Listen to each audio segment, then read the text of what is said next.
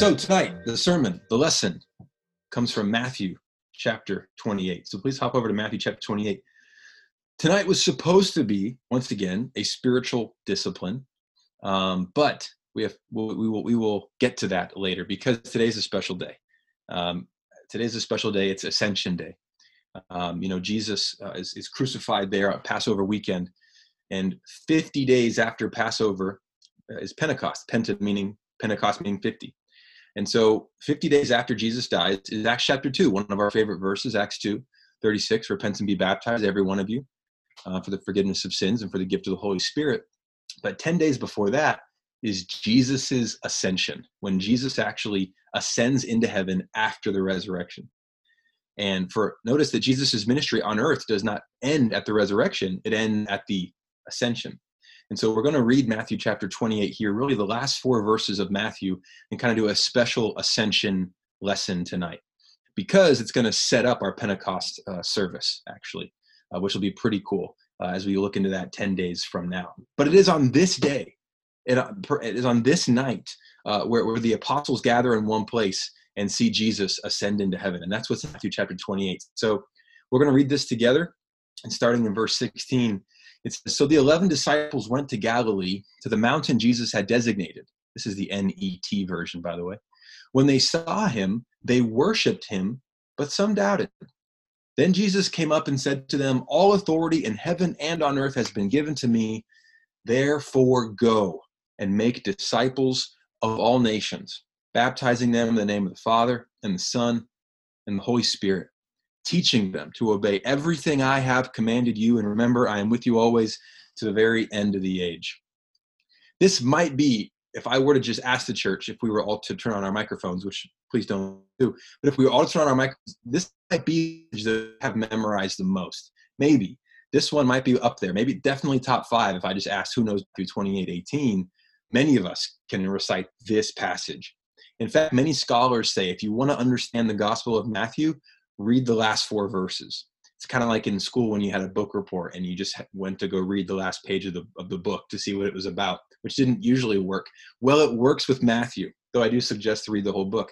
It works with Matthew that these four verses are really what the entire gospel is about. What's happening here at the ascension? And try to put yourselves in the apostles' shoes. As they come here, it says in verse 16 that the 11 disciples, right? 11, they're missing one right? They they've got to be aware of who they're missing and why they're missing him. They Galilee, this is the mountain that Jesus had designated, and uh, when they saw him, they worshipped him, but some some doubted. And so I wanted to kind of focus on that idea because how, how crazy is it that the apostles see Jesus rise from the dead? They they interact with him, they see him, he's there, he's ascending, and they worship. But It says, but some doubted. Other versions say some hesitated. How is that possible?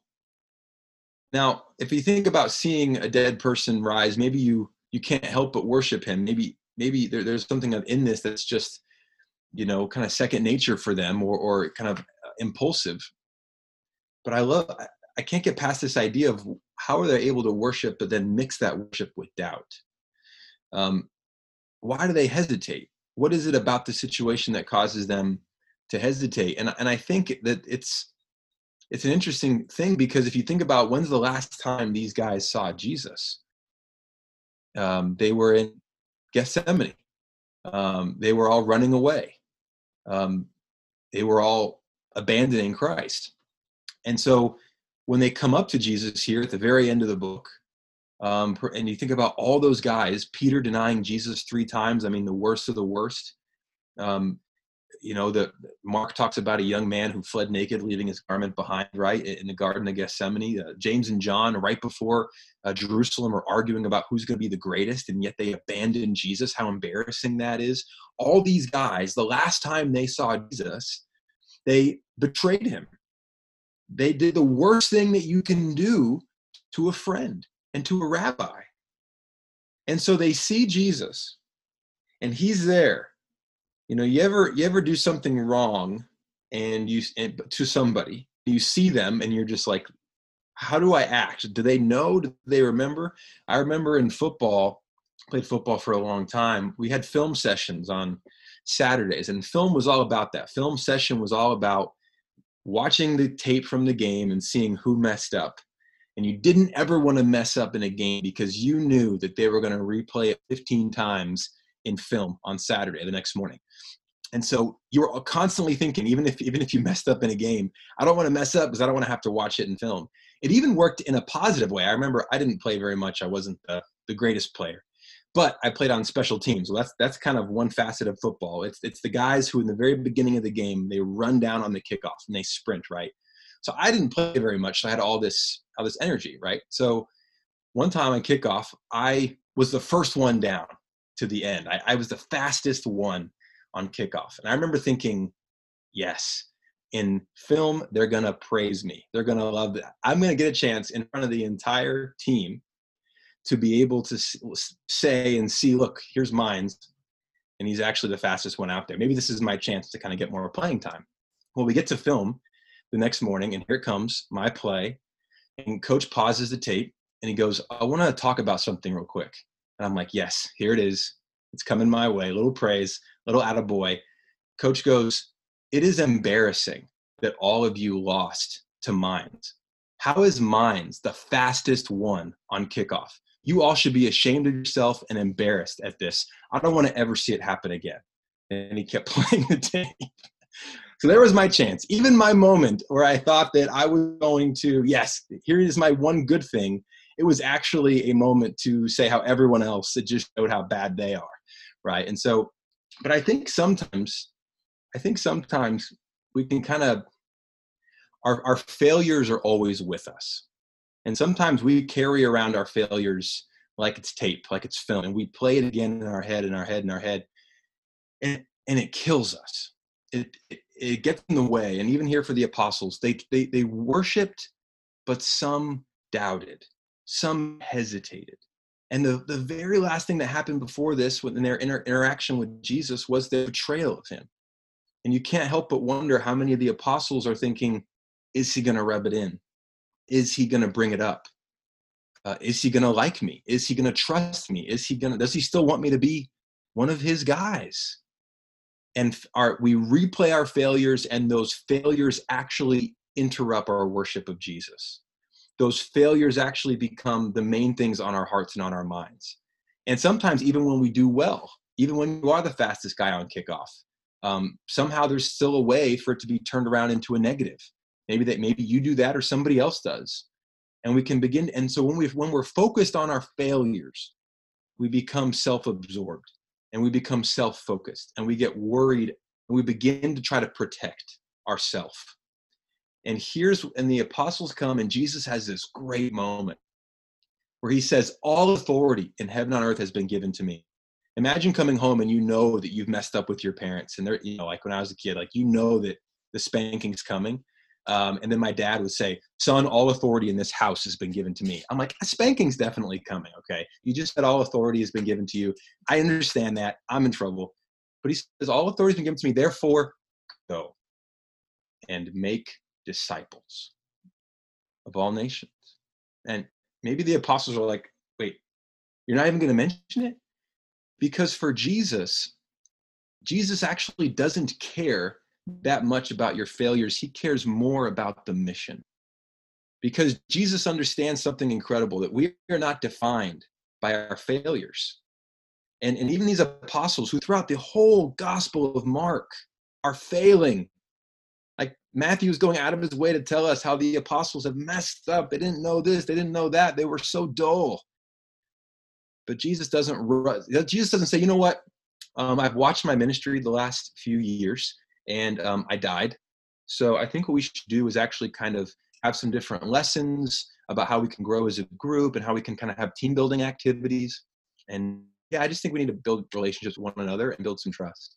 He says, guys, look, guys, we have a mission. We have a goal. And it's to go out and baptize and to disciple and to teach. We, guys, the mission is more important.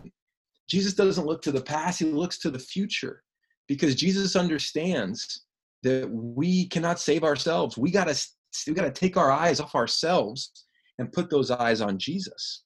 The more we look at ourselves, the more we try to self-protect, we turn inward, and we, we, we have more and more and more workshops about self improvement than going out and helping other people. Because the mission of Christ here is innately selfless. The, the healthy don't need a doctor, the sick need the doctor. And Jesus understands that, listen, yes, I understand that you blew it, but we've got a greater mission out there. And that is grace. That Jesus doesn't define us by our failures. Like we often define ourselves by how could he ever love me? How did he, does he know what i did? Jesus goes listen all, all authority has been given to me. I know what you did but let's go. There's people next door who need to be taught to obey. There's people in your kids class who need to be baptized. You know i think even I, I think this idea of the mission we can lose it so easily and we can become a church that's just focused on taking care or managing our sin or managing our problems or just being inward focused and having 200 marriage classes. And don't get me wrong marriage is, an, is we should talk about it. But we, we lose sight of the mission and just being so focused on like how we can be better parents or better husbands or better singles or better employees or better friends. Amen. It's not that inspiring. It's not exciting it's discouraging and sad because I don't know about you, but I've got a lot of failures. I'm not the best friend. I'm not the best husband. I'm not the, you know, but you know what I can do? What is simple is open my mouth and say, listen, you want to, do you want to come to church with me? Do you want to study the Bible? Do you want to know the truth? And the most inspiring thing about being a Christian is when you get to help somebody become a Christian when you're in a Bible study, it's amazing with a seeker, somebody who wants to know more about God and get baptized. It's amazing how many problems in your life kind of become less problematic. How issues that were so big for years, you realize this isn't really that big of an issue. We're in Bible studies. When we're not in Bible studies, we have more time to just focus and we and we get and we worship, but some doubt. We worship, but some hesitate. We worship, but some pull back. We worship, but some are self-focused. And and it's just simple. And Jesus says, keep it simple, guys. Four verses. This is it.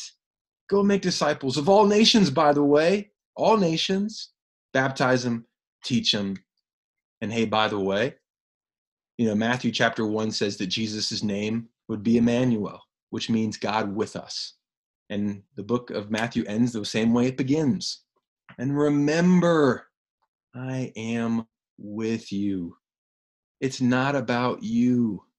It's not, stop. Take your eyes off yourself, Peter. Take your eyes off yourself, James. Stop worrying about if you're good enough, whatever. And put your eyes on me. I'm with you.